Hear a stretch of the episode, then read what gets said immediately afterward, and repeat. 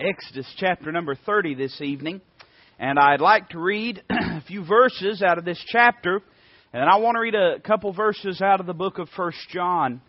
And I hope that they'll give a little clarification, a little context to what we're going to be preaching on this evening. Beginning in verse number 22 of the 30th chapter of the book of Exodus, the Bible says, Moreover, the Lord spake unto Moses, saying, Take thou also unto thee principal spices of pure myrrh, five hundred shekels, and of sweet cinnamon, half so much, even two hundred and fifty shekels, and of sweet calamus, two hundred and fifty shekels, and of cassia, five hundred shekels, after the shekel of the sanctuary, and of oil olive an hin, and thou shalt make it an oil of holy ointment an ointment compound after the art of the apothecary.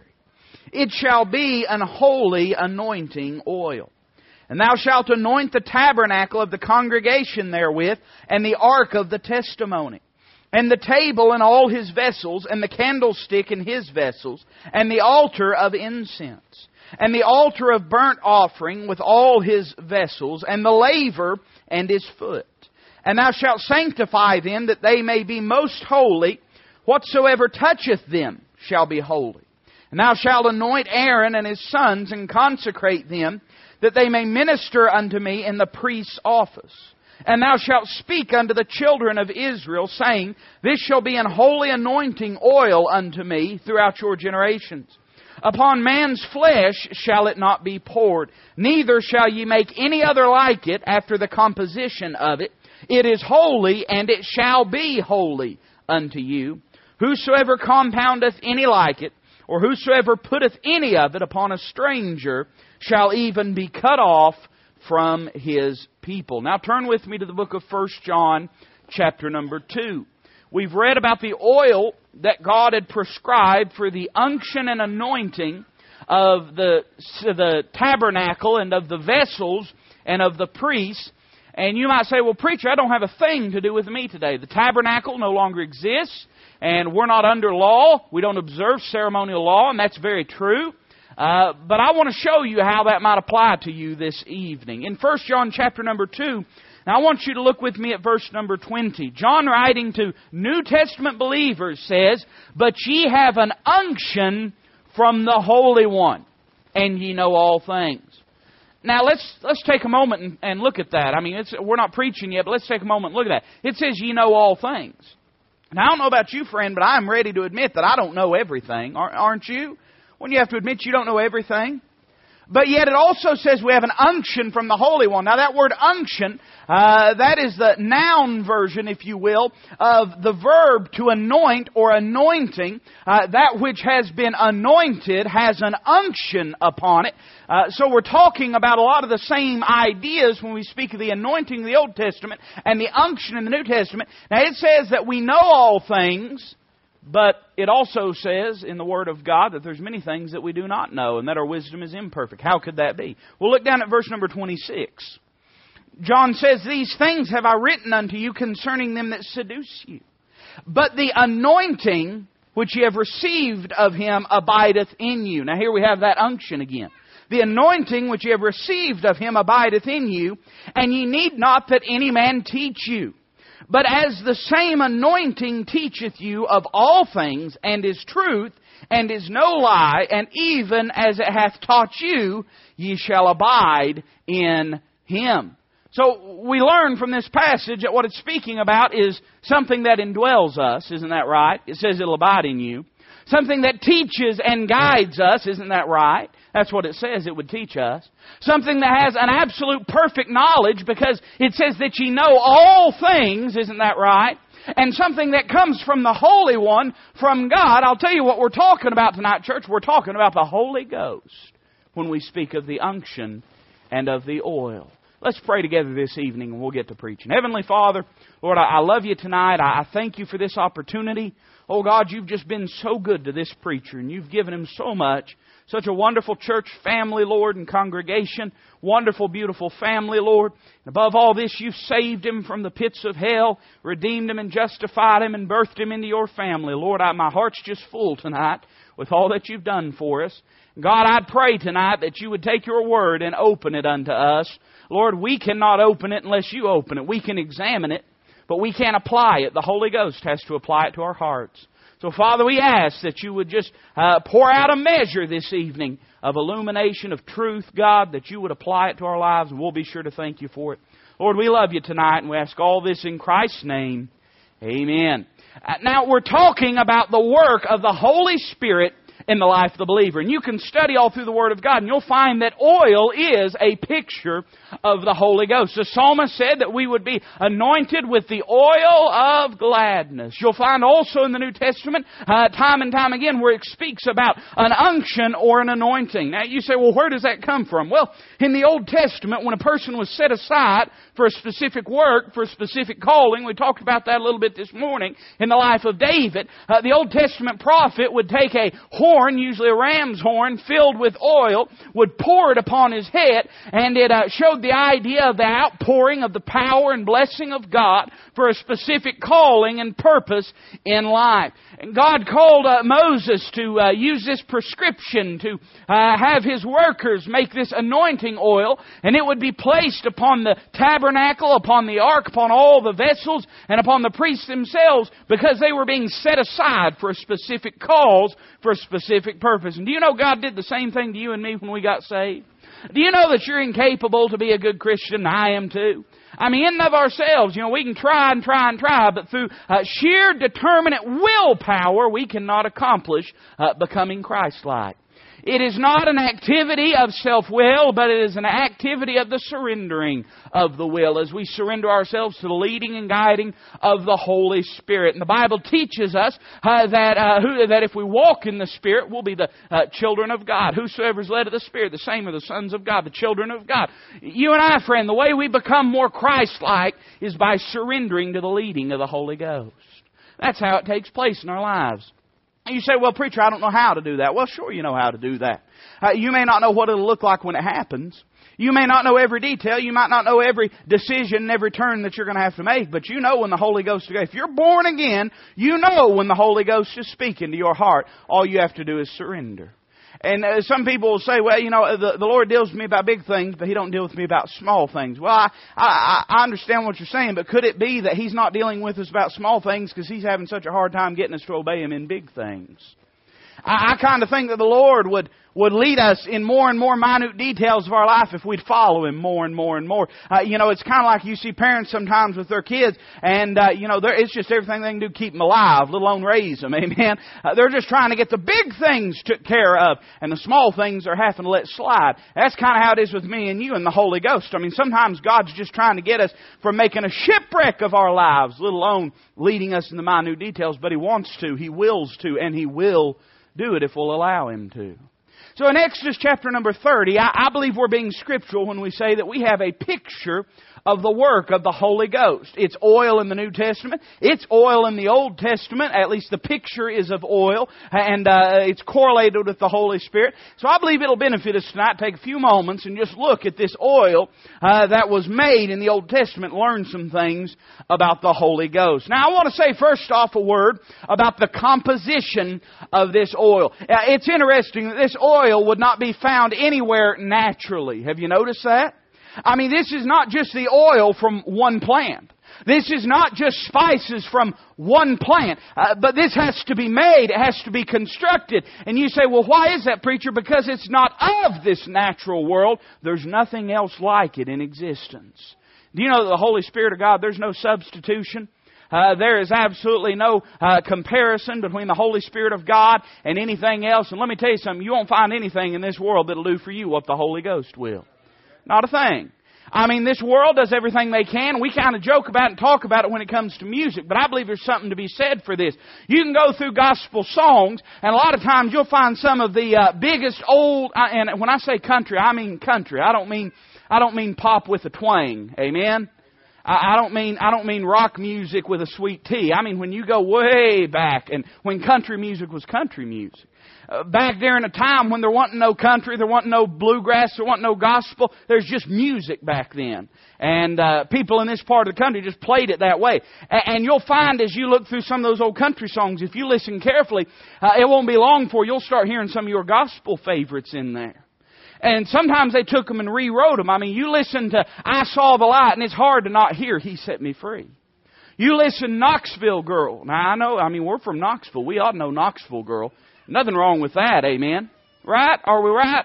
Nothing wrong with that. You listen to that, you'll hear the lifeboat. I mean, you'll hear it. I mean, it'll go. You know, you've you've heard Knoxville Girl before, haven't you? You've heard. I met a little girl in Knoxville, a town we all know well.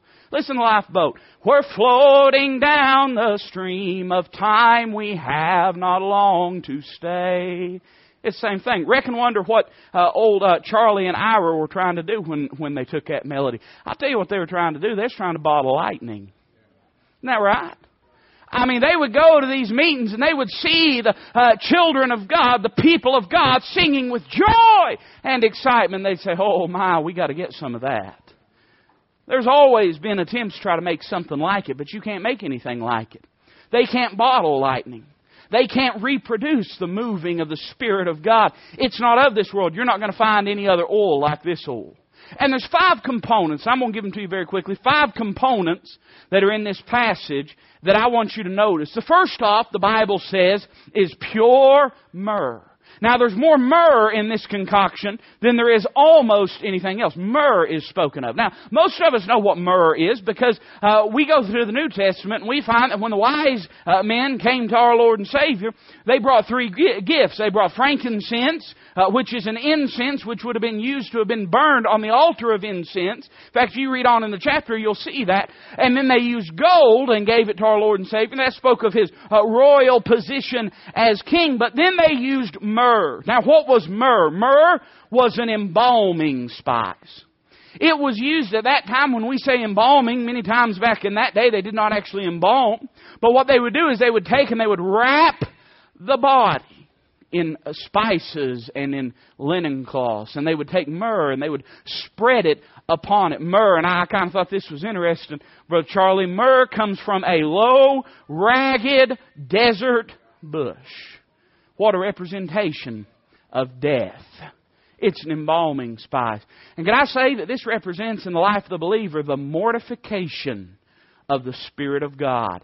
You say, Preacher, what do you mean mortification of the Spirit of God? Are you saying that the Spirit is going to die? No, that's not what I'm saying. I'm saying the effect that the Spirit of God has in your life and mine. Turn with me to Romans chapter 8. I'll show you what I'm talking about. Romans chapter number 8. We'll read just one verse there, but I believe it gives us a clear picture. You know, the world has things backwards. The world teaches that if you want to have a good life, you've got to really live life. But do you know that's not what the Word of God teaches? The Word of God teaches if you want to have a good life, you don't get a good life by living life, you get a good life by dying to self. Look what it says in Romans chapter 8 verse number uh, 13. The Bible says, For if ye live after the flesh, ye shall die.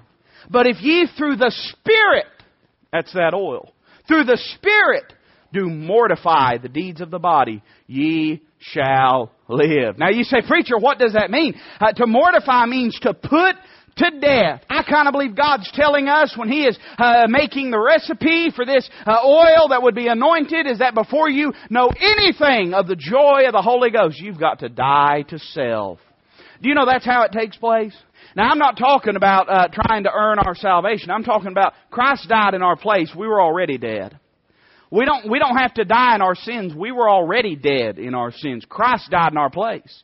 He died that He might give us life. And now we've been given a new life in Jesus Christ. But the problem is, we in a sense, we have two lives. Because we have the old life and we have the new life. We have the old man, we have the new man. And God wants to work with the new man. He doesn't want to work with the old man. Because the old man is an enemy of God. He's contrary to God. He doesn't want to obey God. And so you know what we have to do? Uh, Paul said this. Paul said, I am crucified with Christ. Galatians 2.20, Nevertheless I live. Yet not I, but Christ liveth in me. And the life which I now live in the flesh, I live by the faith of the Son of God who loved me and gave himself for me. What's Paul saying? Paul's saying, I die daily. I've learned to die to self. And let me tell you something. Don't think that it's always going to be easy following the Holy Ghost. Let me say it again. I think we need to get that a little bit better. Don't think it's always going to be easy to follow the Holy Ghost. In fact, most times you'll find when the Holy Ghost tugs on your heart and says, I want you to do this, that it's going to be a great battle to be obedient to Him. Your flesh will begin to kick and to scream and to whoop and to holler and to say, I want none of that. I'm not interested in it. You say, what do you have to do? You have to take out that Holy Ghost gun and put him down. Amen? Right? You have to take out the, the sword of the Spirit, the Word of God, and you've got to lay him low and say, You do not run me anymore. We see that mortification is spoken of. But then there's a second spice that's mentioned, and I want you to notice it. Look back in our text. Uh, it says of pure myrrh. Look at it in verse number 23. Take thou also unto thee principal spices of pure myrrh, 500 shekels. Notice the second one, and of sweet cinnamon, half so much. Now something about the contrast there. I mean, the first spice is a spice for death. But you know, the second spice, man, I don't know about you, but a dead man, dead man, uh, there ain't a whole lot that he can do, right? I mean, he can lay there, they can dress him up, they can put a suit on him, he can look kind of nice, amen. I mean, a dead man's not going to do anything, he's just going to lay there until he's put in the ground. A dead man can do absolutely nothing. And a dead man, listen, a dead man might be able to adorn myrrh, but a dead man can't taste sweet cinnamon. You see, that's the paradox of what we have before us. We go down in death, but we raise up in life, resurrected, raised to walk in newness of life. And I would say that the second thing it's spoken of when it speaks about this sweet cinnamon is satisfaction. The first thing is mortification. The second is satisfaction. I'm told, and you know how it is, you read these commentators, you have to take their word for it, but it sounded like it, you know, I had to ring a truth to it, so I'll go ahead and share it with you. They tell me that this sweet cinnamon would be taken from the inner bark of the cinnamon tree. And I believe this kind of speaks of the inward satisfaction we have through the Holy Spirit. Can I say that you will not be outwardly satisfied till you're inwardly satisfied? And part of the problem in this world is everybody's trying to do things backwards. You see, religion is man's attempt to scrub his heart from the outside in. When God's design is to clean his outside from his heart outward. And we have a tendency to think, well, if I fix my circumstances, I'll have joy. Let me tell you something. If you don't know the Son of God and have the Spirit of God indwelling in you, there's nothing you can do to know joy. There's nothing you can do. I mean, you can try anything, you can try everything, but there's nothing that you can do to have joy if you don't know God. And it begins with the mortification, but the next step is you get that satisfaction. Look what it says in John chapter 4. John chapter number 4 with me if you want to turn there. If you don't, I don't guess I can make you. Amen. But John chapter number 4, Christ is speaking to the woman at the well. This woman is an adulterer. She is a fornicator. She is a woman. She has wrecked home. Uh, the home that she's in is not really a home yet. She is a broken and bruised and betrayed woman, and she's been abandoned. And here she goes out to the well this day, and she's going to draw well, uh, water from the well. She's a Samaritan which means that in the Jew's eyes, she is a half breed. She is half uh, Gentile and half Jew, uh, which in the Jew's mind was worse than a Gentile. They looked at her like a dog. And whenever she comes to the well, uh, she finds that Jesus is there. Jesus initiates a conversation with him, uh, with her, and begins to speak to her about drawing water. Look with me there at uh, verse number nine. The Bible. Well, we'll start at verse six. It says, "Now Jacob's well was there, Jesus, therefore, being wearied with his journey, sat thus on the well, and it was about the sixth hour. There cometh a woman of Samaria to draw water. Jesus saith unto her, Give me to drink. Could I pause there and say, you know, that's exactly a picture of the law bringing us unto Christ being our schoolmaster. God asks some things of us He knows we can't satisfy. God set down a holy law in the Old Testament and said, This is what I expect of you. Not because He thought He'd get it, but to show us that we couldn't give it. And he looks at this woman and says, Give me to drink. For his disciples were gone away unto the city to buy meat. Then saith the woman of Samaria unto him, How is it that thou, being a Jew, askest drink of me, which am a woman of Samaria? For the Jews have no dealings with the Samaritans. Jesus answered and said unto her, If thou knewest the gift of God, who it is that saith to thee, Give me to drink, thou wouldst have asked of him, and he would have given thee living water. Let me pause there and say that in John chapter number 7, we're told what this living water is. Christ is standing at one of the feast days uh, there in the temple, and he cries and says, Everyone that thirsteth, come unto me and drink. I'll give you of living waters. And John said, This spake he of the Holy Spirit, which was not yet given. So the living waters are a picture of the Holy Ghost, the same way the oil is. And he says, I would give you the Holy Spirit. The woman saith unto him, Sir, thou hast nothing to draw with, and the well is deep. From whence then hast thou that living water? Art thou greater than our father Jacob, which gave us the well and drank thereof himself, and his children and his cattle? Jesus answered and said unto her, Whosoever drinketh of this water shall thirst again. But whosoever drinketh of the water that I shall give him shall never thirst. But the water that I shall give him shall be in him a well of water springing up into everlasting life. That's the satisfaction that the Spirit of God gives. I mean, we was just, and you may have heard the old song, I, I asked for a drink and he gave me the well. I just come to God just looking for a little satisfaction. And he put a well within me that gives me satisfaction from day to day to day. And I'm here to tell you right now that if you're walking in the Spirit of God, He'll always be enough. He'll always be enough. If you're walking with God, the Holy Spirit will always be enough. You say, well, He just doesn't seem like He's enough in my life. Could be because you're not walking with God. You see, when we get out in the world and start lusting after things of the world, all of a sudden, uh, the, our Lord and Savior sometimes loses that shine about Him. And it's not that He's lost His shine, it's that we've left our first love. And we don't understand what happened, and we say, I can't figure it out, I'm not satisfied, I don't know what to do. Take a trip back to the living waters where you first found satisfaction. Find out where you stepped out of line with the Savior. Go, go to the living waters. Go to the Holy Spirit and say, Lord, search me and try me. See if there be any wicked or unclean way within me. We need to go to the Lord and we need to say, Lord, I believe the Holy Ghost needs to do some inventory in my life. We see satisfaction spoken of. You drink of this water, you'll never thirst again. But there's a third uh, spice that is spoken of back in our text in Exodus chapter number 30. Here, eventually, I'm going to quit making you turn the page that much, but for right now, we're going to keep doing it. Uh, look with me uh, what it says in verse number 23. Now, it says myrrh, and this is a picture of mortification. It speaks of sweet cinnamon, and this speaks of satisfaction. Uh, but now look at the third one. It's a spice you're probably not familiar with. It says, and of sweet calamus, 250 shekels. Now, I don't know about you. It may be more common than I'm aware of, but I know when I read that, I had to learn a little bit more about it. I mean, you tell me what cinnamon is, I know what cinnamon is. Amen? Right? I, I mean, it's like if you used to tell me what butter is. I don't have to go to a dictionary to find out what butter is. I'm well acquainted with butter. Amen? And I knew what cinnamon was. But I read this calamus, and I, I said, well, I'm going to have to ask some of these old uh, men of God that have, that have written down some truths. And I got to reading about it. You know what I found out? It is common in that part of the country, and it is almost identical with the common cane plant. A cane. Most of us have seen what a cane looks like. Some of us are starting to get real familiar with what canes look like. But we know what a cane is. And a cane would have been used for a lot of things. It would have been used for support, uh, as a walking stick. But I tell you what I thought about when I thought about a cane. I thought about that shepherd's crook.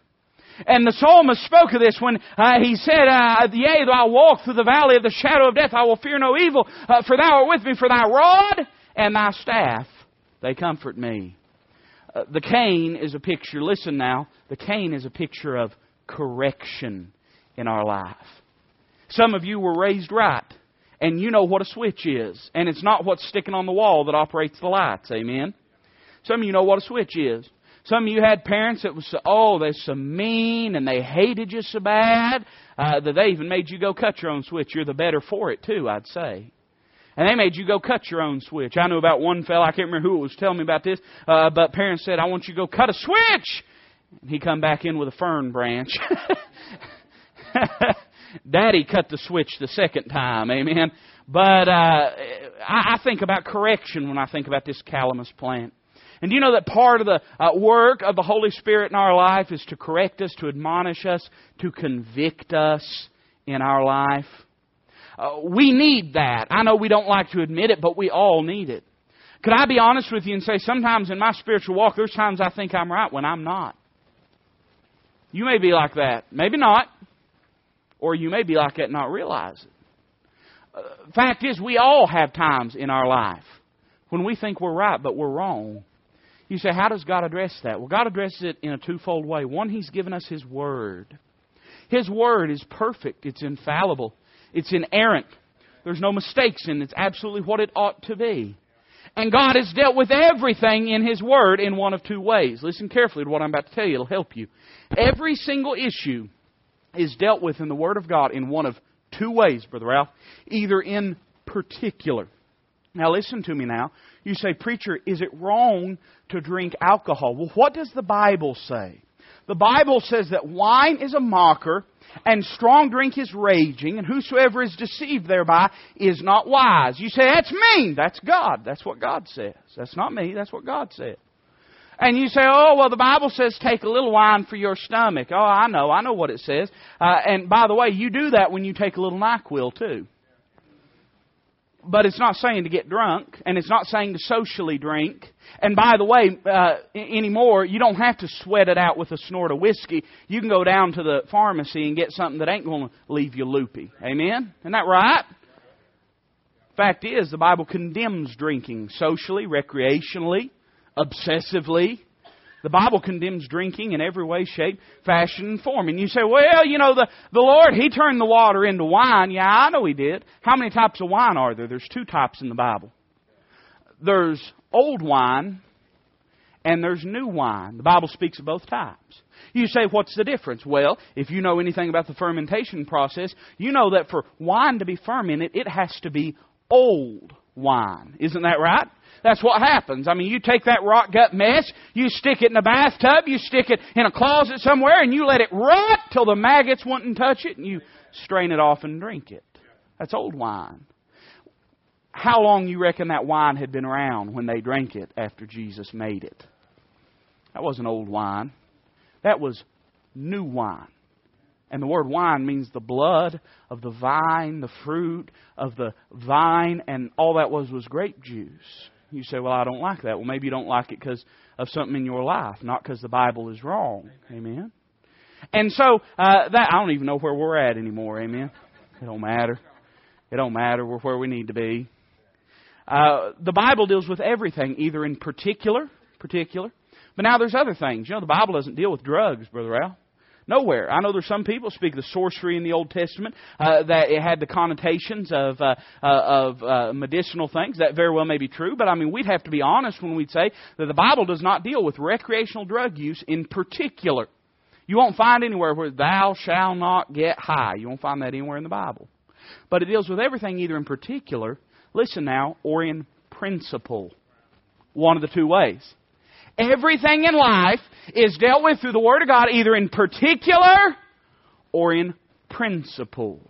Wonder why it is God doesn't want us drinking. Well, the book of Proverbs speaks about those that have uh, trouble, those that have bruises without having been in fights, those that have troubles and can't remember it, those that have the red eyes and the headaches, those that wake up and they're hung over and their homes are broken and they don't know why. I'll tell you why God's against alcohol. It's not because He's a picky God. It's not because He's unfair. It's because He knows it'll wreck you if you play with it. That's why He's against it. And the same is true of recreational drug use. Isn't that right? The same's true of it. God deals with everything either in particular or in principle. So He's given us His Word. But there's times as we read the Word of God when we think to ourselves, I don't know how this applies. Lord, I truly don't understand what I need to do. And so He's given us a second asset, a second resource, and that is this unction that is spoken about in the book of 1 John chapter number 2. That knows all things. It's not saying that you know all things, it's saying you've got somebody in you that knows all things. It's not saying that you can immediately call to memory every single thing uh, that you'd ever need to know. Hey, some of us could say amen right there. We know that that's not true. But what it's saying is that God has given you someone that can lead you and guide you and teach you when it says you have no need that any man teach you. It's not saying it's wrong to teach. It's not saying it's wrong to read books or it's wrong uh, to sit in a class. In fact, the Sermon on the Mount that everybody talks about, it was not a sermon. Our Lord set them down and taught them. It's not that teaching's a bad thing, but what it's saying is this, that through the application of the Word of God and the careful study of it, we have everything we need to understand what God asks of our life. We have everything we need. And the Holy Ghost of God is given to us for correction to show us. The book of Hebrews, chapter 12 and verse 11 says, uh, No chastisement for the pre- present time seemeth joyous, but grievous. Nevertheless, afterward it yieldeth the peaceable fruit of righteousness. We think about the chastisement of God. Listen, we think about the chastisement of God in the sense of God's public judgment upon our life. I believe God publicly judges people. I believe some people get out of the will of God and you can see it like a wrecking ball through their life. But do you know that it never starts there? It begins, it starts with the conviction and the chastisement of the Holy Ghost in their hearts and in their lives when the Lord makes them aware that they've stepped out of line with Him. So we see correction in this passage. Speak, uh, spoken of this calamus. I want to give you a third one. I don't know what we'll get to preach on tonight. Amen. Uh, but look what it says in verse 24. gives us another one that I had to read. I had to study to understand this. It says, and of cassia, 500 shekels. Now this is interesting to me. I want you to notice the, the amounts that are given in them. The first one is myrrh. It says 500 shekels. Uh, the second one is cinnamon, 250 shekels. The third one is calamus, 250 shekels. But then here we get back to cassia, and cassia is back up to 500 shekels. Isn't that interesting? So that tells me that there is an overpouring, an overmeasure uh, of the first thing, myrrh, and this fourth spice, cassia. Now you say, what is cassia? Well, they tell us, listen now, that cassia is a member of the same species that the cinnamon tree is from. It's a sweet spice, a lot like the cinnamon, but you know what the difference is? Listen carefully. The cinnamon is taken from the inner bark, but the cassia, it's taken from the outer bark. You say, Preacher, what are you driving at? I'm saying that cinnamon pictures for us our satisfaction. But listen, that cassia pictures for us our jubilation. Do you know that we ought to be joyful people in the Holy Ghost? Do you know that if you have the oil of gladness, I have heard people try for years and years and years to explain away the fact that we can have joy in the Holy Ghost. I mean, I have heard people try to explain away for years and years and years. and Say, well, I'm just not that way.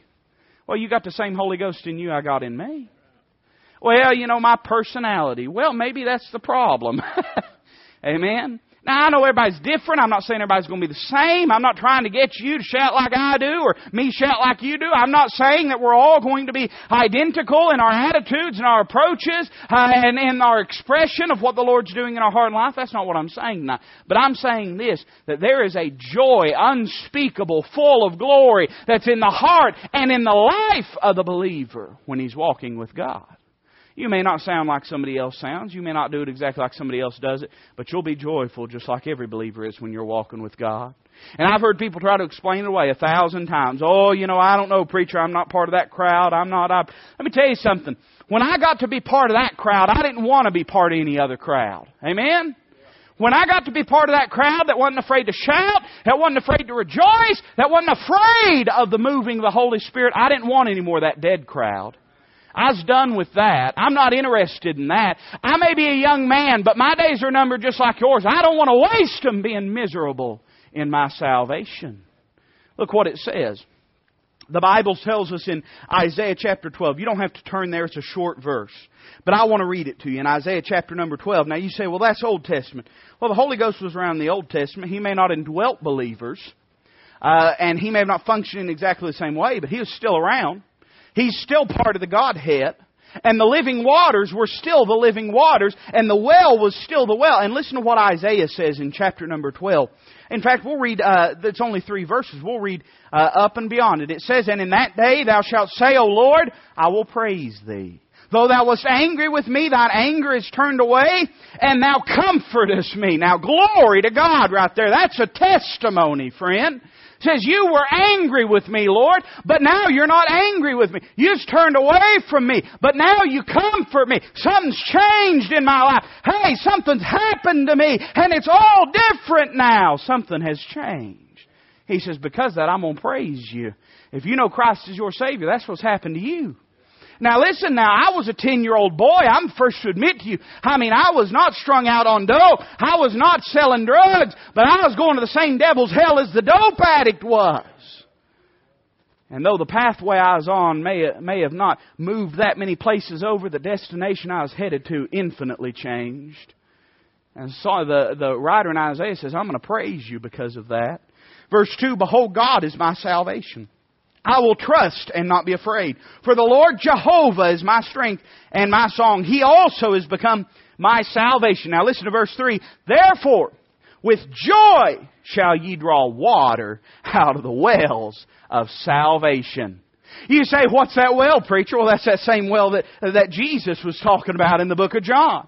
That's that same well that he spoke about to that broken and bruised and abandoned and barren Samaritan woman when he said, you drink the water that I'm going to give you, you're going to have a well of water springing up in you. That's the Holy Ghost that's being talked about in this passage.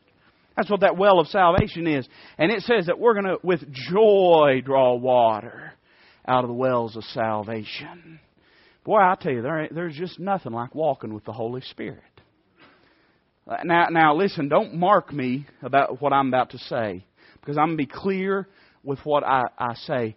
Has the Holy Ghost ever got you tickled about something? Now, I'm not talking about holy laughter. Listen carefully. I'm not talking about what you see these, uh, these fools get on the TV and laughing uncontrollably over nothing and claiming that that is a manifestation of the Holy Ghost. You know what you think when you see those? You be honest now, because I think the same thing. When I look at them, I think, they're nuts. Isn't that what you think? Now, wait a minute now. I'm not just being ugly. If I think that, what do you think lost people think? Why do you think it was? Paul said it very clearly uh, that uh, back during a time when tongues was a part of the New Testament church. And by the way, that was not gibberish. That was not gibberish. Two words are used in the Bible for tongues. Both of them, both of them are known languages. And so what about Pentecost? Yeah, Pentecost. 16 different languages are named in Acts chapter number 2. All of them real languages that were extant in this world at that time. Never was there a time when gibberish was what God was giving people. You say, well, it says an unknown tongue. I know that. I've heard some people say, well, that's italicized. Well, it's still in the Bible. Amen? It's still in the Bible that it says an unknown tongue. Why don't you take every italicized word out if you're going to take one out? Dismiss them all away. You'll find yourself in a theological mess. Those things were given uh, to clarify what was being said there as it transitioned from one language to another, because a lot of times you'd have a Hebrew word or a Greek word that would not convey exactly what we were expecting it to, exactly over to English what we were uh, looking for, uh, the truth of it. And so, yeah, they put those italicized words in, but either you believe that God preserved the Bible or you don't. Either you believe it or you don't. And if you believe it, don't go cutting out them italicized words. And some people say, well, you know, that word unknown is italicized. That ain't my problem. My, my problem is not that it says uh, it's italicized in the unknown, because I've got no problem with the word unknown. You know why that is? Because there's a lot of things that are unknown to this preacher. Amen? Treadmill's unknown to this preacher. Somebody say amen. Inside of a gym is unknown to this preacher. I, I mean, tofu is unknown. Thank God that tofu is unknown to this preacher. I don't know anything about it. There's a lot of things that are unknown. There's a lot of languages. People say, How many languages do you speak? About half of one. Amen. That's it. I mean, I, I speak. Uh, no, I speak two. I speak. I kind of speak American. That's my second language. My first is Appalachian American. You know that hillbilly. I that's that's what I speak. Now, somebody was supposed to. If they were came in here and they were speaking in Spanish, listen now. They were speaking in Spanish. That's an unknown tongue to me. Other people might understand that tongue, but that's unknown to me. You say, well, now, preacher, that's not biblical. Well, that's what it was in the book of Acts, chapter 2. Acts chapter number 2, it says that they speak, but behold, we all hear in our own tongue. We all hear in our own tongue. In other words, when Peter stood up preaching on the day of Pentecost as he was preaching, uh, it probably came out uh, Hebrew as he was uh, preaching. He may have been speaking in Greek if he was apostle to the Jews. I'd say he was speaking in Hebrew. But all of those 16 different countries that were represented, those citizens were sitting there, and they could see his lips moving, but it didn't match up with what was here. Hey, uh, Kung Fu movies been around a lot longer than you think, amen? They were all hearing in their own language. These are known tongues. And they've always been known tongues to someone, but unknown to others. That's why Paul said, I speak with tongues more than ye all. We know, listen now, we know that Paul spoke Hebrew. We know he spoke Greek. We know he spoke Italian. There's a good chance he may have uh, spoken many other languages as well because he was a brilliant and scholarly man. You know what Paul says? Paul says, I get up there and show off if I want to. Says, but I'd rather speak a one word, just a few words in a tongue that'll exhort and help other people than I would get up and make a show in the flesh speaking a thousand words that nobody can understand. And that's why he says to them, he says, if you're going to speak in tongues, do it, uh, do it by, by two or three and then by course. That's what it says. In other words, don't get everybody up talking at the same time because it's confusing. And he said, Oh, I know we don't like it. I'm going to get in trouble for saying this, but it says uh, that women were not speaking tongues. Now, listen now, if you, took, if you took the women out of the tongues movement, it would die. Isn't that right? If you took the women out of the tongues movement, it would die. The vast majority of them that are speaking in tongues. What I'm saying is this what goes on in those places is not scriptural. That's what I'm saying. Now get mad at me if you want to, think I'm being ugly if you want to, but I'm being biblical tonight. It's not scriptural. The, the day that we can't call something unscriptural unscriptural, we ought to padlock the doors and hang it up and quit calling ourselves Christians. It's unscriptural. And it's always been unscriptural when it was done in that manner. You get 200 people in one room, probably 80% of them women, and all trying to speak in tongues at the same time. Paul wasn't, even if that was the way that it was done back in that time, even if it had been gibberish, Paul would have sat them people down because he said it ought not be done in this order or in this way. Now, I said that to say this. As Paul's speaking, the reason he says that there has to be an interpreter is because he says, if one comes among you that doesn't know God, and they hear you speaking in tongues, they're going to think you're crazy. That's why I say, when you see that on the TV and you say, reckon that's of God, that holy laughter, I say, no, it's not for two reasons. One, there's no biblical precedent for it. And then two, because even if there was, uh, if speaking in tongues was forbid when it could cause people to have a bad testimony concerning the gospel of Jesus Christ, then you better believe uh, that this holy laughter mess would be the same way. Now, listen, I know, I mean, I, I, I, I've chased that rabbit, but I finally caught it, so bear with me. The reason I said that is because I want to be clear. I'm not talking about holy laughter but I'm talking about there's been times I've been riding down the truck, uh, in, in the truck on the way down the road. And I know that the Holy Ghost is in me. I know He can't get in my truck, but there's times it's felt like He sat down right beside me and began to speak to me and to my heart. And I don't mean audibly because I've not heard Him audibly. You've not heard Him audibly. But I mean He begins to press on my heart and speak things and encourage me. And there's been times when God's just blessed me and I just had to laugh over how good that God was being in my life. That's joy. That's a joy that the world don't know anything about. Joy, uh, the world has to get their joy out of a bottle, uh, out of a, out of a pipe. Uh, they have to try to get their joy off of some drug. But the believer doesn't have to get it from those sources. The believer can get it straight from the Holy Ghost of God from this jubilation. I'm going to give you one more. I had a lot more sermon, but I, am just going. I, I ain't going to give you the whole bale tonight. Amen. You'd probably bust. But I want to give you one final one. There is another uh, spice that's mentioned, and it says oil, olive oil. Olive oil. Now you say, what does that speak of? Well, I want to tell you very quickly. Turn back chapter 27 of the book of Exodus. Chapter 27 of the book of Exodus. Olive oil was a common thing uh, in the ceremonial worship of the nation of Israel. They used olive oil regularly. In fact, they probably used olive oil more than any other element other than blood. Olive oil was probably used more than anything else. And I want you to look in chapter 27. Look down at verse number 20. It's speaking about the lamp, the candlestick that was used in the tabernacle. And listen to what it says about the oil that was to be used. Verse 20 it says, And thou shalt command the children of Israel that they bring thee pure oil, olive, beaten for the light to cause the lamp to burn always. There would have been times when, when the, the tabernacle would have, at night, it would have seemed like a dismal place. There wouldn't have been much going on. There wouldn't have been sacrifices being given. There wouldn't have been people bustling around. But no matter what time, day or night, if you used to walk up to that little candlestick, you would have found it to be burning. It was always burning. It was a perpetual statute. And what they would use for this candlestick was olive oil, pure and beaten For boy, that's a message in and of itself. I'm not going to preach it, but that's a, hey, sometimes when you feel like you're being beat up on, why don't you stop and think, could it be that I'm being beaten for the light? Could it be that I'm being crushed because of what comes from it? Could it be I'm being broken like that little boy's meal when he brought it to our Lord and Savior? We look at ourselves and we say that's my only lunch, but the Lord says, oh, but there's 5,000 plus that don't have anything to eat. Just let me break you a little while and you'll never be broken completely.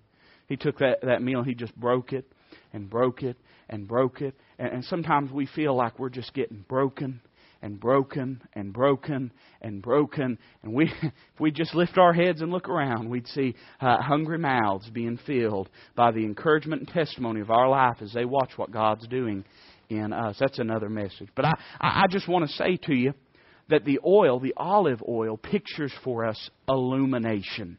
We see mortification, we see satisfaction, we see correction, we see jubilation, and finally, we see illumination. It was given so that you might see a little better. We've already read it in the book of First John, but do you know that one of the responsibilities and uh, one of the offices of the Holy Spirit in our life is to illuminate to us the truth of the Word of God? Uh, you know, I firmly believe this. Now, you can disagree if you want. That's fine. Uh, we have soul liberty around here. Amen. You can disagree with me if you want. But I don't believe a man can understand anything about the Word of God except the Holy Ghost show it to him. Now, that's my belief. You don't have to believe that, but that's what I believe. And I'm not saying that God is going to open heaven and there's going to be a, a, a mighty rushing wind. And I'm not saying it's going to be some kind of, I don't, I'm not saying trumpets are going to sound or that the clouds are going to part, but I'm saying if you understand anything, truly understand it about the Word of God to where it affects your life, it's because the Holy Ghost showed it to you. He made it real. Now you can, listen, you can examine it, but you can't understand it without the Holy Spirit. I mean, you can, you can uh, approach it but you can't apply it without the Holy Spirit. And one of his jobs is to make known and to make real to us these truths in the Word of God. You know, I'm afraid sometimes, and, listen, I don't understand I understand very little about the Word of God. I'm being honest with you right now. I'm not being self deprecating. I'm not being falsely humble. I'm being serious when I say I understand very, very little of the Word of God. But I do understand some of it. And it kind of worries me sometimes people say, well, I don't ever read the Bible because I don't ever understand it. That kind of worries me sometimes. I'm not saying it worries me they're not saved. I'm not, I'm not making any judgments one way or the other. I'm just saying that worries me. Because if we have a close communion with the Holy Spirit of God, not only is He going to encourage us to read the Bible, but He's going to unfold the Bible to us. He's going to make it real to us. I mean, he's going to apply. You ever dealt with, if you've had teenagers, you have. You ever dealt with somebody uh, that was just, I mean, you, you could have swore they had six inches of concrete behind that skin on their forehead. Just hard headed, couldn't get anything to them. Do you know that's what it's like when the lost man tries to read the Word of God? He doesn't understand it. He doesn't understand it. I'll close with this. And I've been speaking about him a lot lately, and I'm going to be honest. And he may, I don't know, he may get on our website, he may listen to to these messages, and that's fine if he does. I've not said anything ugly. He knows I love him, but I've been dealing with this young man here lately. I say young, he's older than me. And talking to him about the Word of God and trying to help him and trying to show him. And he, and he grew up in a, in a Christian school. He grew up in a Bible environment. And now he has a hatred for the things of God. I'm not, I'm not just saying that he doesn't accept the things of God. I mean, he sees it as his personal uh, mission to try to dispel and, and, and discourage Bible Christianity. He sees that as his mantra, as his calling in life. And, and I, you know, I've been trying to deal with him, but I'll be honest, I became aware very quickly that as I was trying to deal with this young man, I'd try to show him truths. There would be times, listen, there would be times when I could stump him but there were not times when I could change him. We spend a lot of time arguing with people. Mostly it's about silly things, but occasionally we're spiritual enough to argue about the Bible. But we spend a lot of times arguing with people. And, and I'm going to be honest, I, I think healthy debate is good. I think it's a good thing. I think we ought to be ready at all times to give an answer for the hope that lies within us. I think we ought to be intelligent people. I think we ought to know our Bible, and I think we ought to be willing to discuss it with people. But be careful about trying to have a spiritual conversation or a theological conversation with somebody that's spiritually dead. They don't understand what you're saying. You can talk to your blue in the face. They don't understand. You say, Preacher, what do I say to him? Here's what you say to him. Listen, I know you don't feel like anyone understands you. But there's the Son of God that died for your sins, that loved you enough. I know you feel like no one loves you, but there's someone that loves you. I know you feel like nobody can help you, but there's someone that can help you. And I'm not going to sit here and argue with you, but can I just tell you what He did for me? When I was lost and astray and undone, when I as a sheep had gone astray and went my own way, He came and He sought me and He found me and He'll do it for you. That's what we tell Him. I'm not opposed to discussing. If people got questions, by all means, try to answer the questions. But don't get drawn into a theological conversation with a spiritually dead person. You'd make better time trying to go down to the funeral home and talk to a person that's laying in a casket. They can't understand any of it. They have no comprehension of it because the Spirit of God has to illuminate things to us. You know what the psalmist prayed? The psalmist prayed and he said, Lord, open thou mine eyes that I may behold wondrous things out of thy law. Now that, that ought to speak to you and I. That the psalmist, I'm talking about a man, we're talking about David now, the sweet psalmist of Israel, that wrote with a pen of inspiration that the Holy Ghost moved upon to pin down the truths of the mind and heart of God for us in, in about half of the book of Psalms that David had pinned down. That same man prayed and he said, Lord, I need you to open mine eyes so that I can understand this. You may be stuck. You may be discouraged. Or listen, you may have closed your Bible and given up. You've not given up on church because you're here tonight. You've not given up on your church family because, I mean, I didn't see nobody in a fist fight before we started. You may have not given up on prayer, but somewhere along the way you said, I just can't understand this book. And you set it down. You said, I'm done. I'm done. Can I encourage you to wipe the dust off of it? Pick it up. Read it. You say, I don't understand it. Well, just keep reading it. Pray and ask God to open it. Submit your heart to it. I tell you why a lot of us can't understand anything out of the Word of God because we're looking for how it's going to hit everybody else when we ought to be looking for how it can hit me. Open that book and begin to pray. If you're walking with God, and if you're surrendered and submitted to the Holy Spirit, you'd be amazed how He can open your eyes that you may behold wondrous things out of His law.